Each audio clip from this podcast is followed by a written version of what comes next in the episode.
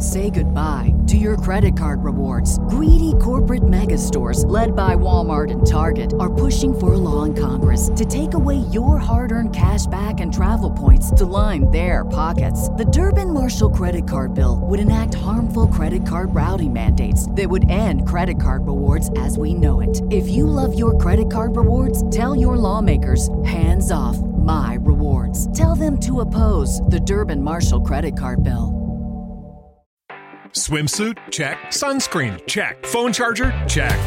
Don't forget to pack the 5 Hour Energy. It fits great in a pocket or carry on, and the alert feeling will help you arrive ready for anything. Now get 20% off when you use code 5HE Travel at 5hourenergy.com. Expires April 30th. One time use only, not valid with other discounts. Remember, visit 5hourenergy.com and use code 5HE Travel to save 20%. Let me introduce you to SafeCubbies.com. SafeCubbies.com offers modular office solutions designed to elevate your office space into a safe, workable, and functional environment. Their cubicles, dividers, and modular workplace systems can be customized with graphic branding, sneeze guards, whiteboards, acrylic sheets, and magnetic panels. Most importantly, most of the surfaces are made of non porous materials which make for easy cleaning. Adding to the professional series, there are private room solutions as well as their classroom series. SafeCubbies.com is a local company with over 15 years' experience working with the nation's leading modular display manufacturers. Give them a call at 754 216 1071 or visit them online at safecubbies.com. Once again, that number is 754 216 1071 for safecubbies.com. Let me introduce you to another sponsor to the podcast U Break Wheel Repair and Remanufacturing Company. Tired of your wheels? Give your car a new and refreshed look by powder coating them a new color. Even make it heat, hurricanes, or dolphins colors. Wheels faded and scratched, renew them with our in house wheel refinishing. They'll also repair cracked and bent rims while also offering in home service. They also offer powder coating and full metal finishing of many other metal items such as outdoor furniture. U Break Wheel Fix has 15 years experience based right here in North Miami. You can check out a gallery of their work on Instagram at U, that's the letter U, Break Wheel Fix. That is U Break Wheel W H E E L Fix. For information, call 305 748 0112, or you can also visit them on the web at ubreakwheelfix.com. That number again is 305 748 0112. Welcome to Three Yards Per Carry, a podcast covering the Miami Dolphins and the NFL. Now, here's your hosts, Chris, Alf, and Simon. And we're on, and welcome to another edition of Three Yards Per Carry. This is your training camp preview edition. I have Simon Clancy here. Chris Kaufman is not here, he is on vacation. Now, let me introduce you to an, the official beer sponsor of Five Reasons Sports and Three Yards Per Carry, and that's Biscayne Bay Brewing Company. Of course, I love their Miami Pale Ale. Their Saison is my favorite. Their what is it? How how do I say it? Lager. Lager. I mean, don't Lager. complicate it. Okay, No, th- just lager. lager. Okay, Like, Do you remember Jeff Jeff Lagerman who used to play for the for the Jets? perfect. Yeah, their Marlins Lager. lager. is very very very good. I've had it. I did buy their Tropical Bay IPA. I haven't tried it yet. I will have a review next week. You want more information? Go to BiscayneBayBrewing.com, or of course, just go to Publix or ABC Liquors or Total Wine. You can pick it up there, or have it delivered to you via Instacart. All right, Simon. You saw you saw Tua throw today. Exciting, huh? I mean, man throws ball. I mean, come on. Even more love the guy exciting as yet, much as- he's gonna have his own show September 6th on Fox. Simon. Yeah, I, I find this very interesting actually because uh, there's part of me that thinks, you know, and I'm obviously going to watch it as I'm sure most of the listeners will, but there's a th- there's also part of me that thinks just concentrate on doing your job. Mhm. Do you know what I mean? I don't see um I don't see uh Justin Herbert or Joe Burrow doing eight part documentaries on Fox. Uh, and I get that he's a heralded player, but just just come in, work hard. I mean, I'm sure he is working hard, but just just do your job. There should only be one focus right now, especially this off season more than any other. Mm. and that should be learning how to play quarterback and not necessarily making eight-part documentaries. I, I, am not sure how well that sits amongst players in the locker room. Um, you know, I, I look, I love the kid, and I think he's going to be extra special. But you know, the job is the job. You know, I don't think Aaron Rodgers, I don't think Fran Tarkenton, I don't think you know Tom Brady. They, I don't think they were making documentaries in their first year. Let's just you know get on the field, prove you can play, prove you belong. Then you can start making docs. That to me just sits a little bit uncomfortably. You know, I'm not trying to be a party pooper or you know mm.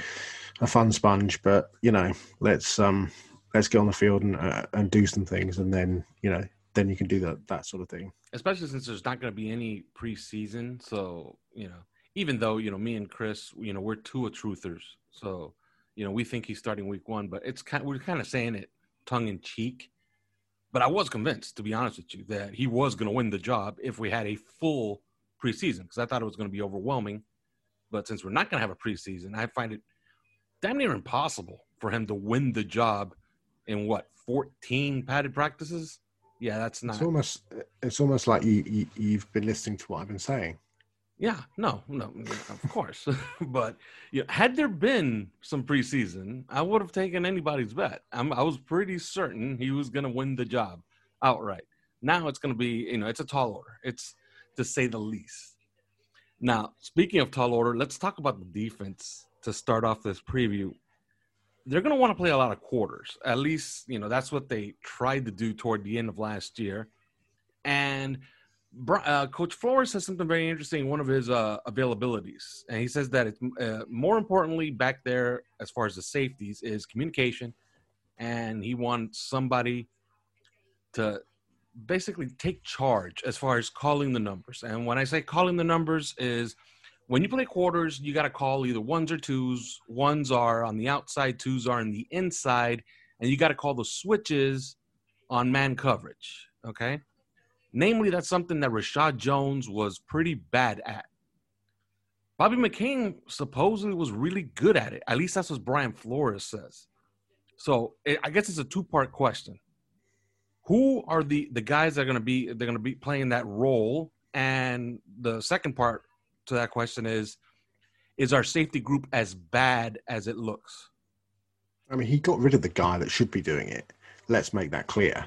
You know, whatever we think of Minkah Fitzpatrick and the way yes. he got out of it, mm. ultimately, that's the position he he should be playing. And it was clear with what he did in Pittsburgh last year that there's going to be a, a very uncomfortable reckoning in years to come. Mm-hmm. Uh, and I strongly suspect that Minkah will fit along the path of Jake Long over Matt Ryan, Ronnie Brown over Aaron Rodgers, you know, Jamar Fletcher over Drew Brees.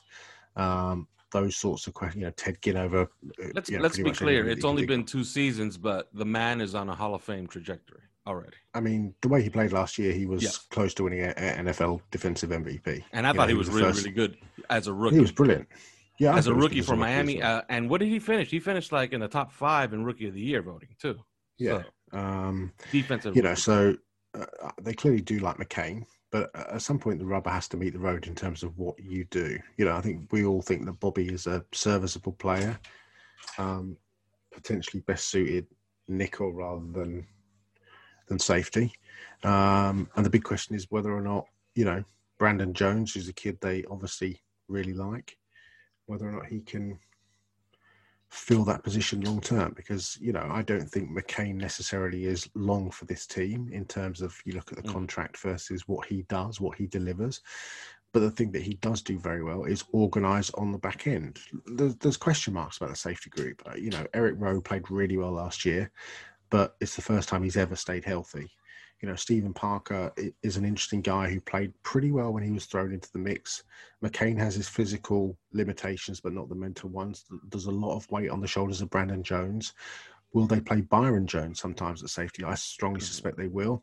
And then, you know, Colbert, Fejedelem, Kavon Frazier, they're guys. I don't suspect that they're going to be pushing to start, but somebody's going to have to step up. And I think in an ideal world, they'd like it to be Brandon Jones. But whether or not that happens, especially in such a truncated off season, I think it's very unlikely. What I think you probably will see is a lot of McCain, a lot of Parker, a lot of uh, Eric Rowe, and probably Fejedelem being mixed into the mix, and they'll bring along uh, Brandon Jones slowly. But um, you know, you do think that he is the future, but he's got a lot to live up to. Okay, uh, I don't know if you saw. Did you see uh, Hard Knocks last night? The, the I didn't know. It doesn't. It doesn't come out over here until I think it's 48 hours after, or maybe it's tonight. But I haven't seen it yet. Okay, uh, Anthony Lynn. Uh, by the way, both coaches came off extremely likable. Okay, mm-hmm. uh, Sean McVay and Anthony Lynn, and Anthony Lynn said something that was very interesting. Uh, they got rid of a player. Spoiler alert. And Anthony Lynn told that guy that there's going to be a lot of transactions because teams are going to try to get deeper, and not necessarily at positions of strength, but they're going to, I would say, mine the the waiver wire consistently does this safety group need work? Is that something that they the Dolphins could be doing? I mean, I think it. I think there's pretty much every position the Dolphins have needs work, mm-hmm. um, and I don't think safety is any uh, is any uh, different to that. What I would say about the waiver wire guys is that they've kind of got those guys already: Colbert, Frazier, Parker, Fejedelem, they're kind of in their sort of bottom of the roster special teams guys who could mm. play in a pinch. I don't think they need those guys. What they do need is a banner guy who can play the position. Um, you know, and they've certainly got those two guys on the on the outside if they're healthy, uh, in in Jones and in Howard. But um, uh, it's clear that Brandon Jones, you know, you don't draft that kid where you drafted him you know, which was what the 70th pick overall over a number of other good players. Um, if you don't think he is going to be a guy who could sit and play deep safety for you mm-hmm. uh, and be a big communicator on the back end, you know, um, so I, I, don't think they're going to be minding the waiver wire for guys that are all of a sudden going to come in and, you know, uh, and do a job. They're clearly going to continue to do that at corner. And we saw they signed Breon Borders today, who's a guy who's kicked around about seven or eight different teams. You know, the Raiders, the Bills, the Texans, the Jags, Washington, Pittsburgh. You know, um, seven tackles in his career. So you know, he looks like just a guy. But I think they're certainly going to do some peddling on the with the guys at corner. I just don't think that the, the, the, depth is what they need to look at. It's the it's the actual contributors potentially, especially if Eric Rowe gets hurt. Yeah, they need to they need to have some versatility, especially hopefully, and you know, I know this is hoping a lot because this is a this is a rookie after all. But Noah Igbinoghene, did I get it right? Mm, you did. Okay, if he pans out and pans out big, and I know this is asking a lot, but it's happened before. It's not crazy to to think that a rookie can step in and contribute. Then that gives him a little bit of versatility to use Byron Jones in different spots. And of course, if we get the Nik Needham of that little stretch from last year, mm. then that helps as well. I think the I think the thing about Igbinoghene is that you don't need him to come in and be a massive contributor early on because last year they found a guy in Nik Needham who was awful in preseason, not particularly good at the start of the season, and just revolutionized himself to to the point where, mm-hmm. you know, he played really well down the back end. But you've also, you know, we saw Jamal Wiltz or Perry Knee Wiltz. Um, we saw Ken Webster play, you know, pretty well. Um, Tae Hayes performed pretty well um, down the stretch. So there's guys there that you don't necessarily, uh, you know, hoping that that Howard is is healthy, both from the knee and from the coronavirus. That he's now on the COVID nineteen list. Um, so you don't necessarily need Noah to come in and and really be a performer early on, but you'd love to see it certainly, especially if if Howard goes down, because you kind of feel like, you know, Needham could be that fourth corner um, if those three guys, Howard, Jones, and Igbinoghene, can can really kick off and and get on the field early. Yeah. All right. Now let's move on to the linebackers. Uh, last year, Jerome Baker called most of the signals for the front seven. Uh, this year, it seems he's starting to do that once again. Now, is that going to hold up? Is that eventually something that Kyle Van Noy might take over? But basically, I'm asking you what what are your expectations for Jerome Baker? Because it seems like they're putting the same load on him, at least to start these these walkthroughs. They're putting the yeah, same load it, on his shoulders once again. Yeah, I don't think you. Why would you take it away? I thought he played pretty well. You know, the, the one thing that always concerns me about Baker is whether or not he can hold up physically because he is slightly undersized. Yes. Um, but but I think he'll benefit from from Van Noy's experience as much as anything. And uh, you know, I, I think Raekwon McMillan played really well at times, you know, especially against the run. You need that kind of guy. But, you know, the way that they use Baker is such a sort of hybrid role. Really, he's you know he blitzed a lot. Will will we see those blitz packages of Baker pressuring up the middle in those sort of old tiger formations that Jason Taylor used to run? You know, what's the role for guys like Van Ginkel? What's the the role for guys like Grugier Hill? What's the role for guys like Vince Biegel?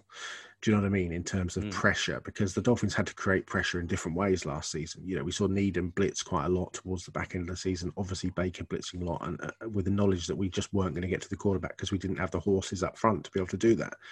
Um, now, you know, do we feel now that you know we've signed Lawson and we've signed um, uh, what's his name? Um, Ogbah. Does that mean that you know now we're going to lessen those blitzes from Jerome Baker? Is he going to be moved in a different direction in terms of what we ask him to do?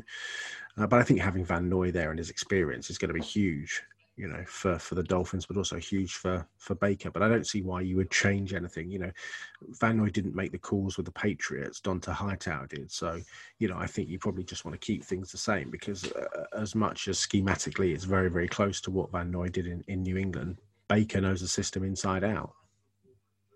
Yeah. Now, last year, uh, most of us thought that Van Ginkel could make a contribution, but a lot of people didn't really see Vince Biegel coming out of anywhere, uh, coming out of nowhere. This group seems kind of, you know, I would say crowded. Uh, Robert Flores hmm. already said that Elandon Roberts is not going to be training too much at fullback and is playing linebacker. Hmm. Where is the surprise this year in the linebacking group? Or is it just going to be, they're just going to subtract from that group from last year? I, I, think there's no stars there. I think Van Noy is obviously a very good player. I think if they can keep Van Ginkel and Biegel healthy, because they're pretty much the same guy, um, you know, and you wonder whether or not, you know, does a Curtis Weaver threaten one of those two guys in terms of Van, you know, a Van Ginkel and Biegel playing for one spot? You know, I, I think Eguavoen is probably on the outs. Uh, I think Grugier Hill is a guy that they that they're going to like, both in sub packages but also special teams. He's a really good special teams player. McMillan seems like he's obviously going to going to be there. And then you know, do, I mean, how many guys are they going to keep? Six. We don't see teams can hmm. keep more than six linebackers. Well, do you think Baker's going to make the squad? I mean, let's let's look at the guys that pretty much could make the squad. Um, you know, Baker. I mean, he's an absolute lock to to, to make the team. Baker, Biegel, Let's go through alphabetically. Baker, Biegel, Grugier Hill, McMillan, Roberts, Van Ginkel, Van Noy. That's seven straight away. And we haven't even talked about Curtis Weaver, mm-hmm. Eguavoen, who made the team. You know, so there's, what's that, nine players? Yeah, Van Ginkel, uh, Kamu Grugier Hill. I'm pretty certain that, that Grugier Hill will make the team. Because he's yeah, one of the best special teamers in football. In so. the league, yeah, absolutely. So, um, you know, you need those guys. But, yeah, absolutely. Now, you know, whether or not they redesignate Curtis Weaver as a, as a defensive end, for example, you know, a sub package mm-hmm. pass rusher, you know, you're going to need him, especially with the injury history of uh, uh, of a guy like Ogbah. Um, you know, but I, I, I, do think, you know, James Crawford, Eguavoen, Kylan Johnson, Munson, I think those guys, Tyshun Render, I think they're probably going to struggle to make the team. Um, but I do suspect that potentially Van Ginkel and, and Biegel are playing for one spot, and it'll be interesting to see how that plays out vis-a-vis Curtis Weaver. You know, because if he can get to the quarterback like he did at Boise State, you you know he almost has to make the team. All right, let's move on to the defensive line. This is a unit that I really do like. There's a lot of players on that mm. side on on that line that I really really like. I think Shaq Lawson is a you know, he's an above average NFL player, but I think Raekwon Davis can be a steady performer in this league for a very long time. Emmanuel Ogbah, in my opinion, can put up a big sack number this coming year. But there's one guy who was drafted pretty high, and nobody really knows what he's going to be, but expectations should be pretty high. Christian Wilkins, what are your expectations for him this season? Yeah, I thought he played all right last year. I just think he's got to be, you know, you're looking for a guy who's going to step out of the pack you know, and, and if you just said two, if we were doing this podcast two years ago and you, you were saying that Raekwon Davis is a Miami Dolphin, you'd be like, okay, this is a guy you build the defensive line around. Right. And, and I think that's got to be a position that, you know, where is the Raekwon Davis of two years ago? Where yeah, right now, Davis? right now, I, I would say that what we're hoping for is that we get Randy Stark for eight years here. He has the potential to be as good as he wants to be. Yes. You know, he was scratched. What I like about him is he has a very high floor. Would you agree Mm. with that? hundred percent. He has he scratched the surface of his physical limiter or his physical gifts at Alabama. You know, heavy-handed movement skills. The ability certainly showed the ability to get off the quarterback. We talked about him as a top ten potential top ten pick Mhm. eighteen months, two years ago. Where is that guy? If they can find that guy, and if he can find it himself, he could be anything he wants to be, uh, and that allows Wilkins to to continue to grow. I mean, Christian Wilkins needs a big season. You know, we need to see the Christian Wilkins that we saw at Clemson. Um, you know, and that needs to to step to the fore. He needs to be more of that guy. Um, and I think he can be. I really like him. I think he's a really good player. I don't think he played particularly well. Uh, it consist. I don't think he played consistently well um, as a rookie. But obviously, you know, there are struggles that, that that rookies go through. But I think it's an interesting group. But I think you need somebody to step up. Is that Wilkins? It's a contract year for Davon Godchaux. Is it him? But could it be Raekwon Davis? But you know, you look at can you get Ogbah and Lawson off the edge? What what role will Zach Sieler play? You know, a guy all three of us really like who, Mhm. you know, doesn't what he does doesn't show up on the stat sheet necessarily, but what he actually does physically in terms of his abilities to get to the quarterback, in terms of his abilities to use his hands to stack and shed, to stuff the running the, the running game. That's really really important. So you know there are some interesting guys there, but there's got to be you've got to see emergence now. We can't just it can't be patter cake anymore. There's got to be players who are really making a you know who are really collapsing pockets, who are getting to quarterbacks because that's the one thing the Dolphins you know couldn't do. And you hope that if Howard, Noah, uh, and Byron can can shut people down on the outside, that's going to make the job easier for the guys up front. But you know they've got to help out too. They've got to get to the quarterback. Now to finish up here on defensive side of the ball, back to Christian Wilkins. Last year, I said that the highest, like the the most optimistic I could be on Christian Wilkins is that he ends up becoming Fletcher Cox. Now, last year, I didn't see any glimmer of that happening. Is that over with, or is there still star potential there? Oh, I, I, I don't think you can. Um, I don't think you can. Um, you can't designate a guy as not to be something after one season. Do you know what I mean? He's Mhm. he's clearly um, he's clearly a good player.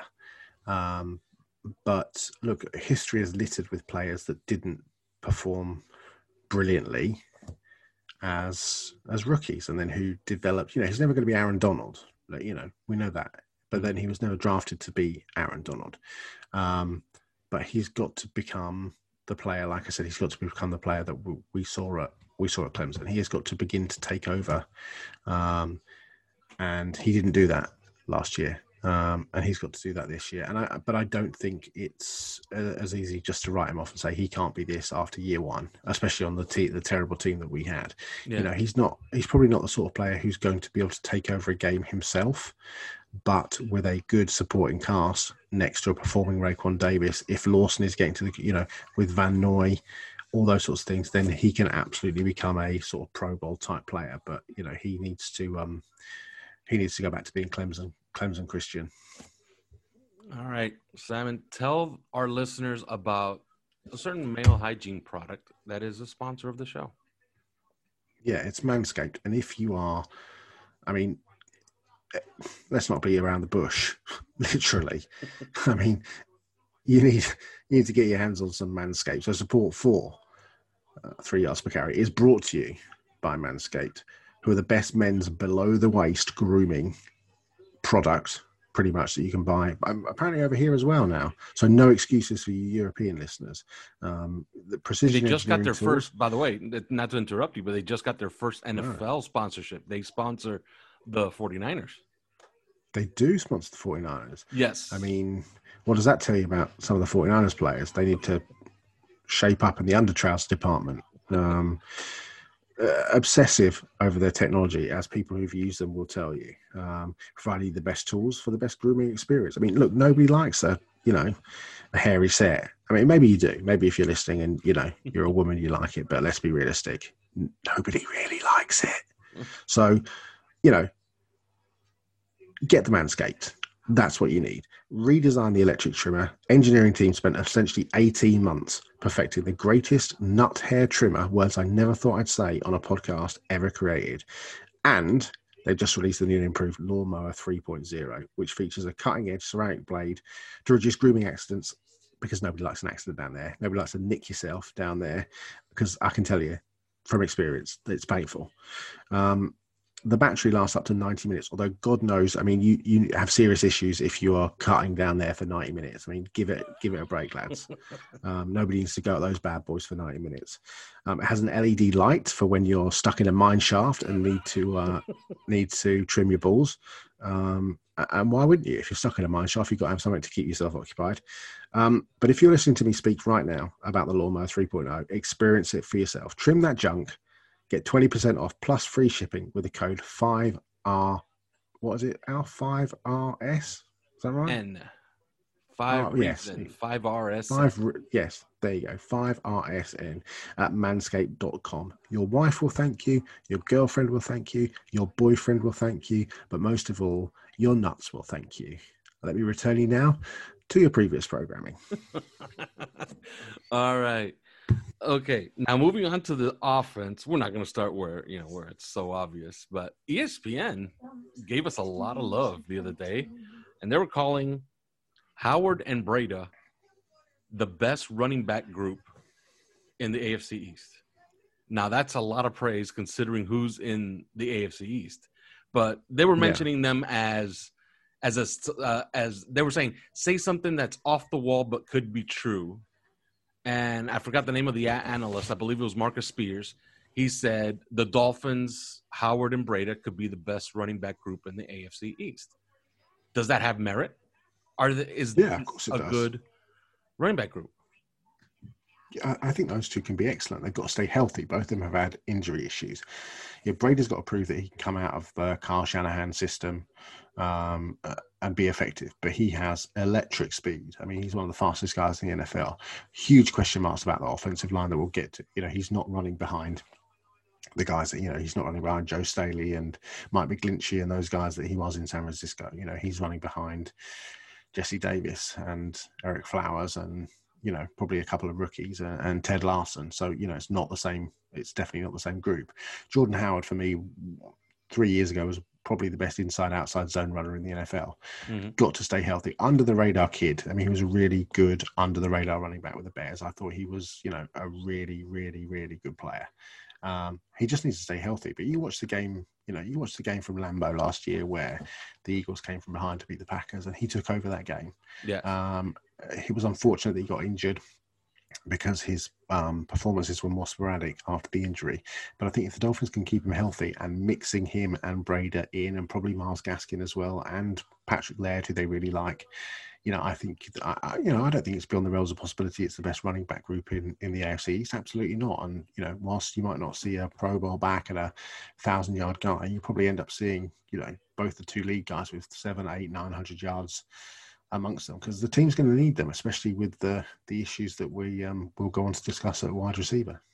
Yeah, and interesting enough, if we're talking about the AFC East and running back groups, uh, there's something going on with Sony Michel, Sony Michel, because the Patriots Mm. went out and signed Lamar Miller, and he's working first team right Mm. now.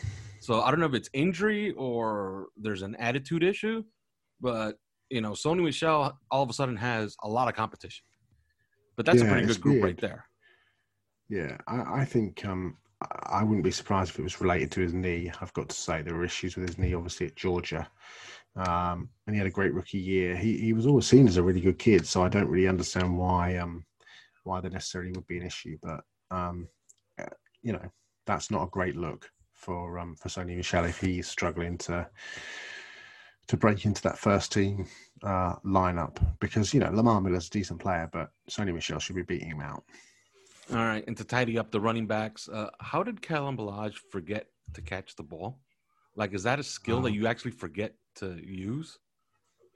I think probably because I mean I don't know if you have them over here, but um, Casio they make watches. Uh, people with no hands who can't catch over here are called Casios because the Casio watches don't have any hands; they're just electronic. Um, so maybe we should start calling Kalen Ballage Casio Ballage because because he's got no hands. I mean, what happened to this kid? I don't know. I don't know. His tape coming out of Arizona State was all about those hands, and uh, he had great hands. clean. He would catch it. His transitions were fast, clean. He would get into get into stride. And last year, he actually forgot how to catch the football. Like he ha- he had no clue whatsoever. Now Eric Studesville this week came out and said, "Nah, you know, you know, it, you know, last year's last year." And he, this is a guy that wants to be good.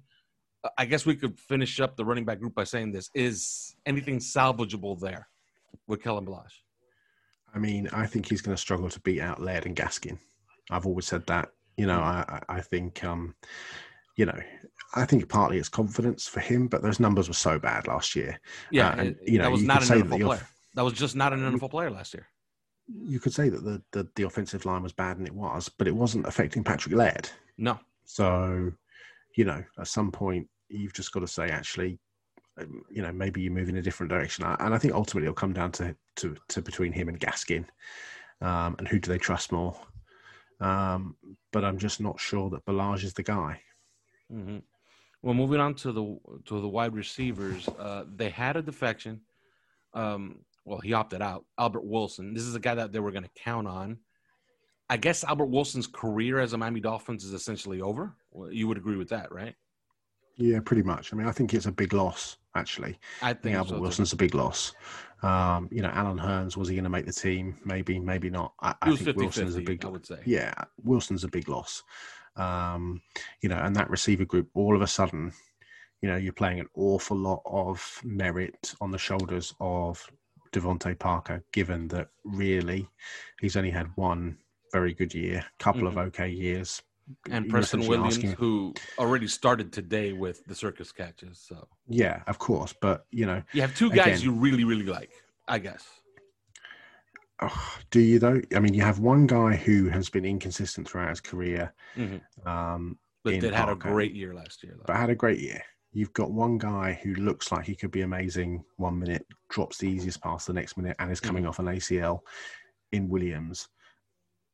Uh, and then realistically, let's be honest, you've got just a bunch of guys. I mean, Yes. you know, Jakeem Grant is NFL players, fine. NFL players, Can't, you know, can't stay healthy, fits the scheme, but can't Yeah. stay healthy.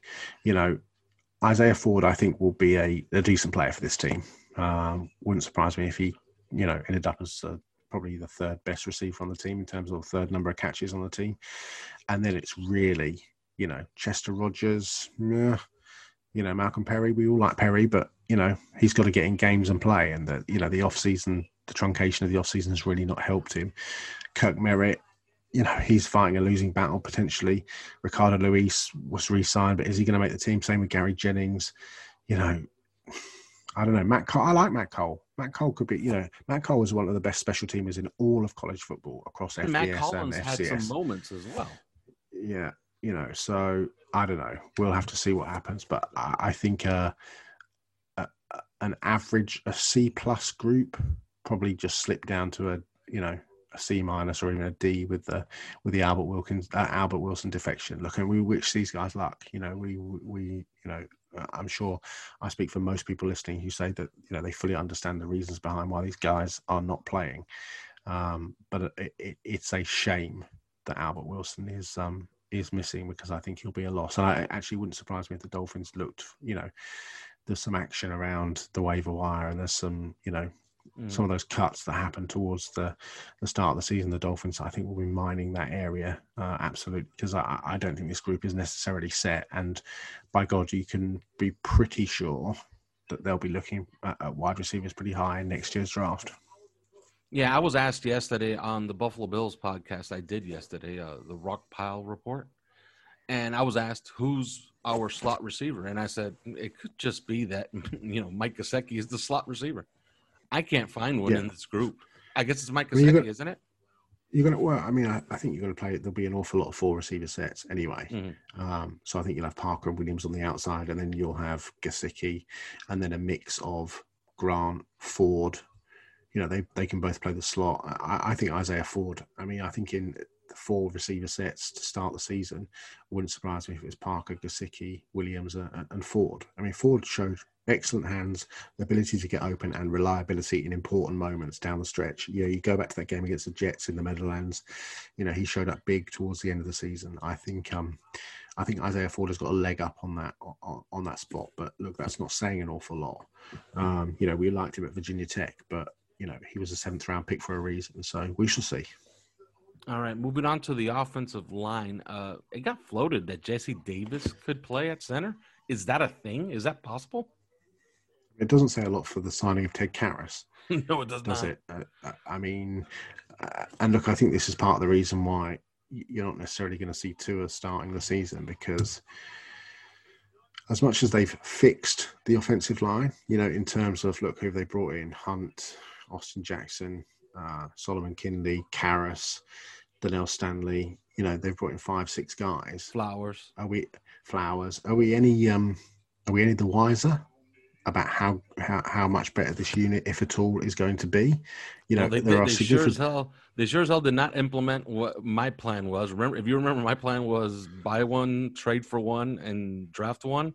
yeah. they didn't do any of the trading. And as far as the signing, when I meant sign, I, I thought an Austin Peay. You know, I thought a, a, a borderline Pro Bowl performer is what was needed on this line, namely on the left side. But they didn't do that either. They went out and they got Ereck Flowers. I mean, you can go through the list of uh, of players. I've got the names in front of me, and you know, Shaq Calhoun, yeah, you know, kind of back up, struggled to make the team. Julie'n Davenport, nobody wants him starting at left tackle. No, Um, come opening day, Jesse Davis. You know, it comes to something when Jesse Davis might be the most reliable player that there is on the roster in terms of offensive lineman. Um, Michael Deiter, you know, he's got a huge amount to prove. Um, you know, and if he doesn't show it, you know, he might not even make the team. Jonathan Hubbard, nobody really knows. Robert Hunt, you know, upside is huge, but yes, A, it's a big and he does look the part. He looks great. Yeah, but, physically. but, you know, where's he going to play? We don't even know if he's going to play right tackle or right guard yet. So you know, it's that that's up in the air. Isidora, kind of just a guy. Austin Jackson, 21 today, happy birthday. But you know, huge question marks to expect him to come in and play from play at um, uh, left tackle from uh, opening week and protect whoever it is that's, that's playing at quarterback. Huge question marks. Colt Meyer, you know, Kindley, you know, is Solly going to play and uh, and start from week one at left tackle? And if he does, that means he's beat at left guard. And if he does, that means he's beating out Ereck Flowers. And what does that tell you? You know, can can Kindley kick across to right guard? Well, potentially, but then you know, are you really going to start Kindley and Robert Hunt on the right side? I, I don't know. You know, Karras, uh, part of the reason the Patriots offense stuttered so badly last year was because he couldn't get out in the screen game. Donell Stanley, we kind of like Adam Pankey, meh, Keith Keaton Sutherland, meh, you know, Flowers, who knows, you know. Yeah, and Um, Austin Jackson is a developmental guy. Really. hugely developmental guy. Yeah. On that Bills on that Bills podcast I was on yesterday after they had a little fun at our expense with Chan Gailey, they did say something that was really interesting. They said that Chan Gailey that nobody's better than Chan Gailey at hiding bad offensive linemen. Is that why he's here? Could that be why he's here? I mean, there's got to be a reason why he's here. I'm not sure anybody knows it, but you know, maybe, you know, Can you imagine even sure. Gailey listening to this podcast? I'm not even sure Chan knows why he's here. Frankly, I mean, that press conference he gave the other week, it was just like, oh, "What? I'm the Dolphins? Who? When? Wow!" You know. yeah. So Yeah, when they called him coach, think- he said, Coach of what? Yeah, I mean, look, there is an awful lot of question marks about the. I mean, frankly, there's an awful lot of question marks about about the rest of the team, and uh, as much as the improvements that we've made, you know, are there ten guys on this team you could hang your hat on? Hmm. Realistically, I mean, if we're going to hang our hat on ten guys, Tua, obviously, although obviously he hasn't proved anything. Breida, you know, good player. Howard, good player. Parker, Two, the two yes. wide receivers. Well, I mean, Well, Preston is Williams, stretch his upside, his upside is yeah, but I okay. So I'm talking about guys that you can say week one, you know, Yeah, are going to be guys. Yeah, Parker. Yeah, I, I, I would rely on Parker as much as I've made fun of Parker over the years. Whenever he plays, he actually plays well. Like his numbers bear that out. His issue has always been availability. I mean, re- look, realistically, you can't even say let's rely on Tua. Actually, I mean, so guys that you could hang your hat on week one in terms of guys that we know can get the job done: Breida, Howard, uh, Parker, Gesicki's getting there, so that's four. Offensive line, I mean, I mean, Jesse Davis maybe, but God Almighty, that's you know, Yeah, it's not. we're hanging our, we're hanging our hat on that guy. Yeah. You know, the defensive line, Godchaux. I mean, is there anybody else you'd hang your hat on? Lawson, maybe. Godchaux's a consistent performer. Uh, Ogbah coming off the corner, he's he's noticeable. But he's he's a guy you Not can healthy count on though. to get to. Never been healthy. never been healthy, but Baker, when he is Baker- healthy, he gets to the quarterback. yeah, Baker, you can hang your hat on. McMillan, I think you can hang your hat on. Van And Van Noy, you know. Van Noy's played in Super Bowls, so and then you know the two Jones. corners, the two corners, and Eric Well- Rowe. Eric Rose has enough. Uh, he has enough experience and good tape from last year that you could say, okay, like that guy's not going to embarrass you back then. Can you hang your hat on Xavier Howard? Realistically, well, No, he has to. He has to be healthy. Like he, he gets off. He gets off the injured list, and then he goes on the COVID list. like this guy's we're- finding so ways to not get onto the field now. So we're know? saying there's eight, nine guys that you could absolutely hang your hat on, and then Yes. there's a, there's a group of guys that you know with upside. To uh, obviously Preston, obviously, you know Hunt, obviously Jackson, obviously, you know. And Zach Sieler makes me scratch my head. Like this is a guy that you know maybe we found something there. You know what I mean? Yeah, but I mean, look, this is a kid from Ferris State. He was a 238th overall pick. Who, you know, are we hanging our hat on a guy with 12 total tackles and one sack? yeah, that's that's asking a bit much, right? Yeah, I mean, look, I, I think the team has made significant strides. I think there's an awful lot of dross that's still on the roster, you know, and I, I think as well as we played to get five wins last year, I would be surprised if we are that much further along on the win column. There's just too many question marks, too many question marks, Mhm. you know. I, I just think you know they need help in other areas. I don't, you know, and look for better or worse, they've hung their hat on Jackson and and and Hunt. Mhm. You've got to say that they're going to get those boys who are going to be given the chance. You know, left tackle and uh, and, and right tackle. And we- you know, I know because having spoken to somebody at the Dolphins, he's going to be given every chance to win the right tackle job. So there's your tackles. Are we set on the interior positions? Who can say?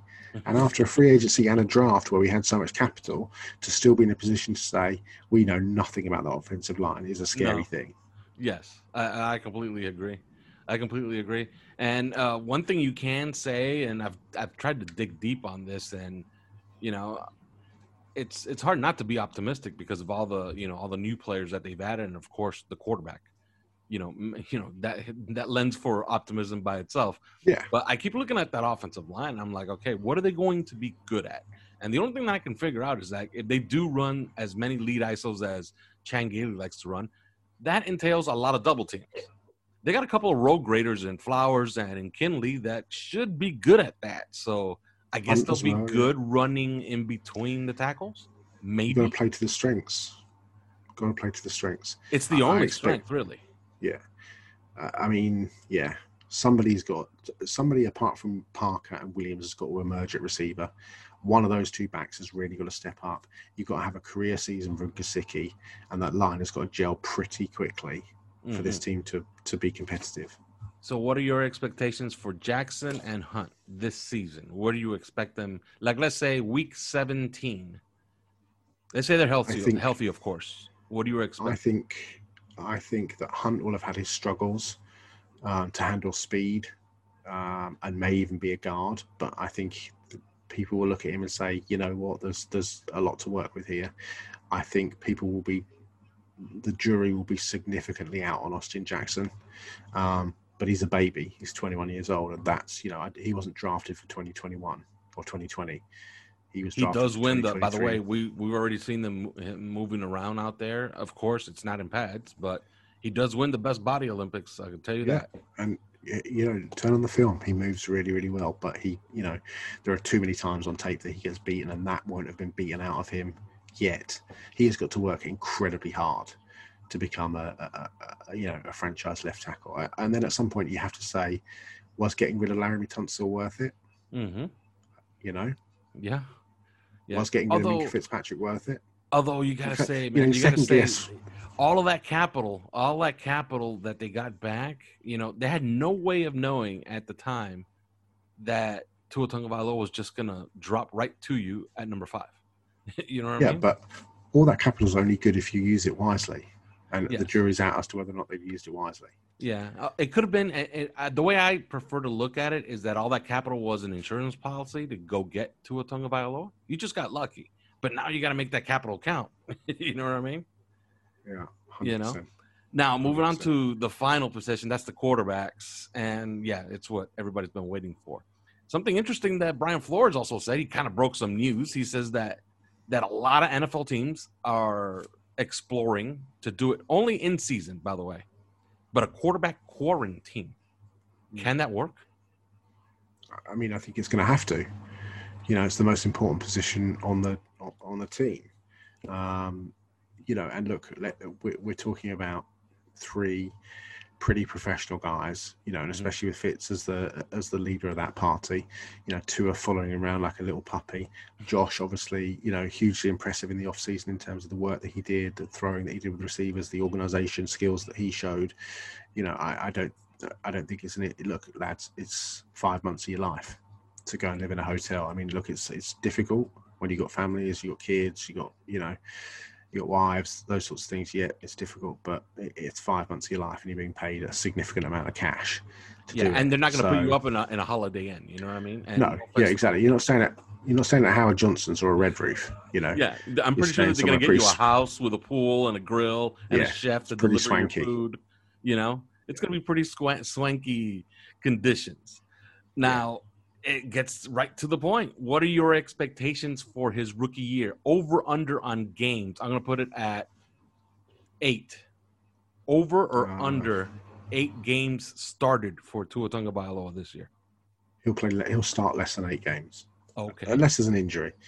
I, look, I wouldn't rule Josh Rosen out from from playing a game. You know, who's are we realistically thinking that that Tua's immediately going to jump Josh Rosen in in the pile, given that Josh has had the time within the organisation that Tua hasn't had. Josh isn't coming off the injury, all those other things. You know, I'm not necessarily sold that there's this immediate rush to get him playing if he's not 100% ready and if that offensive line. Look, the history is littered with quarterbacks who have been thrown into the fire too early, mainly because they got crushed by offense, the offensive line not Mm. being good enough. David Carr, you know, that there are reams of them. Doesn't help my argument that I can only think of David Carr, but there are lots of quarterbacks who've been thrown into the fire behind bad offensive lines and have never been the same again.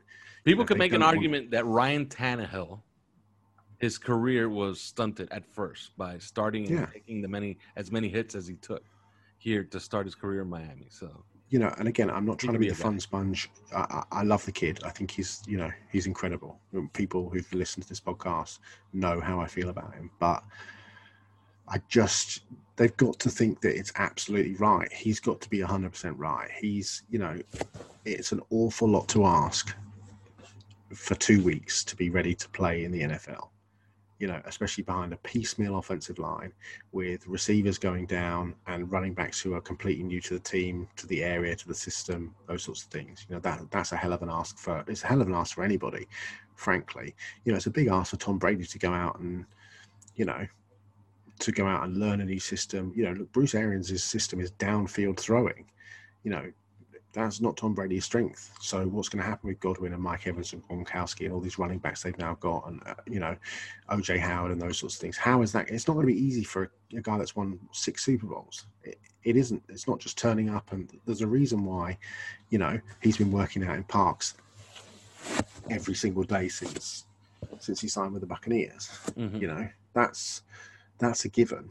You know, Tua hasn't had that luxury, and he's also not 42 years old. He's not had the benefit of of doing what Brady has done. Um, I just think we need to keep it in perspective. I think if there's an injury, it wouldn't surprise me certainly early in the season. If uh, if Josh Rosen got the nod, there, there's no need to to pile pressure onto the kid, none whatsoever. And actually, you know, if it ended up that he had the same rookie uh, season as Patrick Mahomes did, uh, where he comes in, he plays, you know, mops up a couple of times, and then starts the final two games of the season. If the you know if the Dolphins are out of playoff contention, I don't think that's the worst thing in the world. Mhm. I, I don't. I, I, just don't see the point in him going out, getting absolutely battered behind a terrible offensive line with receivers who can struggle to get open, a running game that might not get going because the offensive line's bad, and he's just taking a pounding, and we go three and thirty. I just don't see the point. What, I mean, yeah. what, what what possible benefit is there for that? I don't see there's any apart from gaining a bit of experience. But experience of what? Experience to get the shit kicked out of you. I mean, you know, if he comes in, the Dolphins are four and twelve, or you know, four and eleven back end of the season. He comes in, you know, he starts a game, he plays pretty well. The offensive line have had time to gel. Then you know who knows, and then that sets you up for 2022, because 2021, because you've also then got two picks in the first round, two picks in the second round. You go and get yourself a Creed Humphrey and a Jaylen Waddle, uh, you know, and a Pat Freiermuth, and a, you know, mm-hmm. and boom, away you go. Um, I, I, just don't necessarily see the need to. No, Dolphins aren't winning the Super Bowl this year, guys. I'm sorry to break that to you. Mm. Um, yeah, no. So the, I just the high end, the, the high end expectations are since there's an extra playoff team is to contend for that last spot. At least make it to the last month of the season. Yeah, contending for that yeah. last spot. So, you know, you want to improve on five wins, of course. Yeah, you know, of course. You know, and if you could get to eight and eight, if you could get to eight and eight, you know, and you could do if you could get to eight and eight with Tua getting you to eight and eight, it's a great help for 2021. Of course, of course. Look, he could come in and do exactly what I've said he, you know, he he can't do, or not that he can't do, because again, I think he's incredible. I really, really do. But I just think we just need to slightly pump the brakes on everything that he's been through. What else is around him at this point? You know, he's not stepping into the he's not stepping into the Saints offense. He's not stepping into the Bucks offense. Mm-hmm. You know, he's not stepping into to, to, some of these offenses around the league. He's stepping into a pretty poor offense with a myriad of questions at every position. You know, even you know, look, we've said Mike Gesicki is a guy that we can hang our hat on. I mean, let's be realistic. He has been yeah. underwhelming, and uh, you know, only uh, only picked up the back end of last year, the second half of last season. Yeah, you could point to the fact that Gesicki, okay, looks like we've got a player here but we're hanging our hat on a guy who's you know who's had eight or nine decent games. You know, let's um let's just be realistic about. and to be fair, what he, what Mike Gesicki was doing was winning a lot of 50-50 balls and getting open yeah. man coverage. Okay. Yeah, but he, you know, so I am absolutely. Weren't, these weren't teams that were focusing on Mike Gesicki. No. That'll come if he keeps doing this.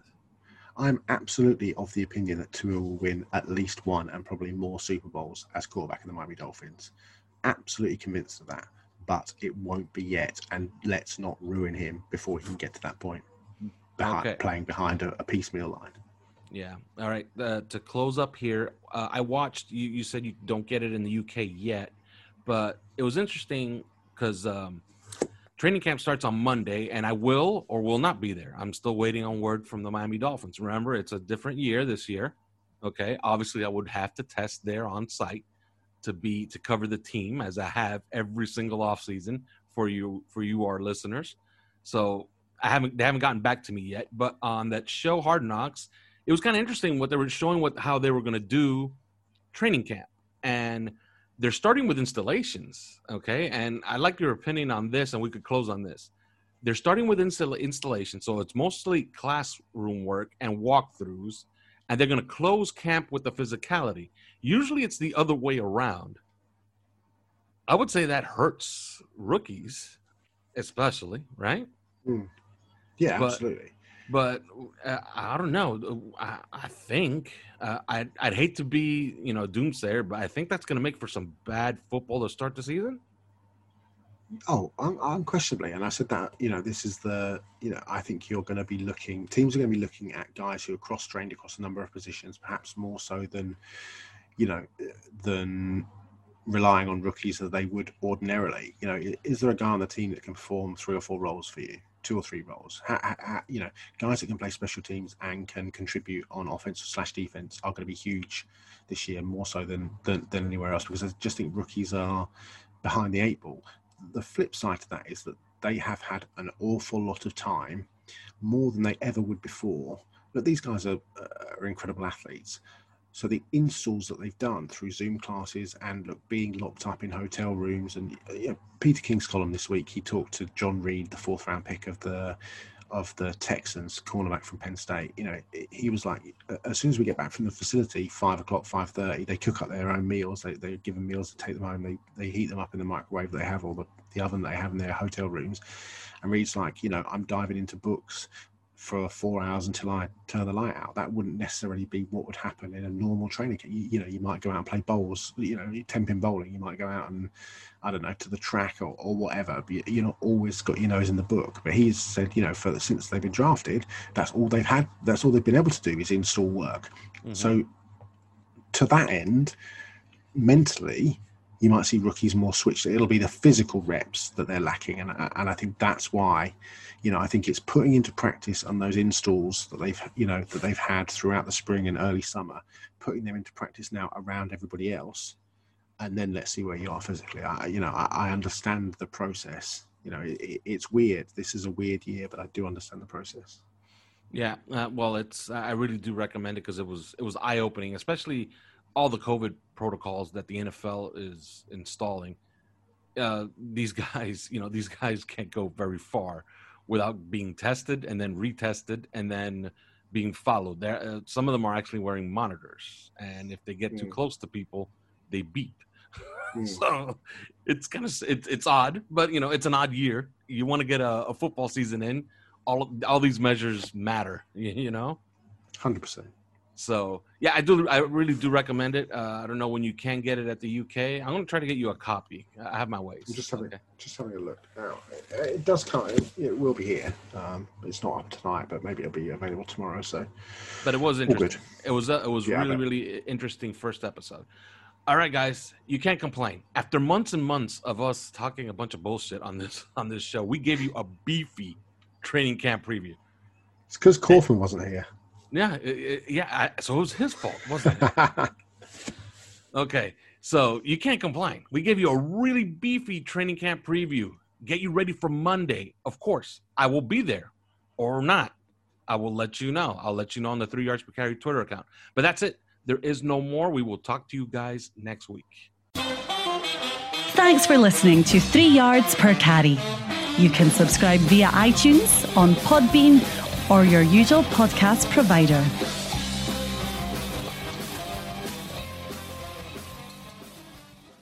Say goodbye to your credit card rewards. Greedy corporate mega stores, led by Walmart and Target, are pushing for a law in Congress to take away your hard earned cash back and travel points to line their pockets. The Durbin Marshall credit card bill would enact harmful credit card routing mandates that would end credit card rewards as we know it. If you love your credit card rewards, tell your lawmakers hands off my rewards. Tell them to oppose the Durbin Marshall credit card bill.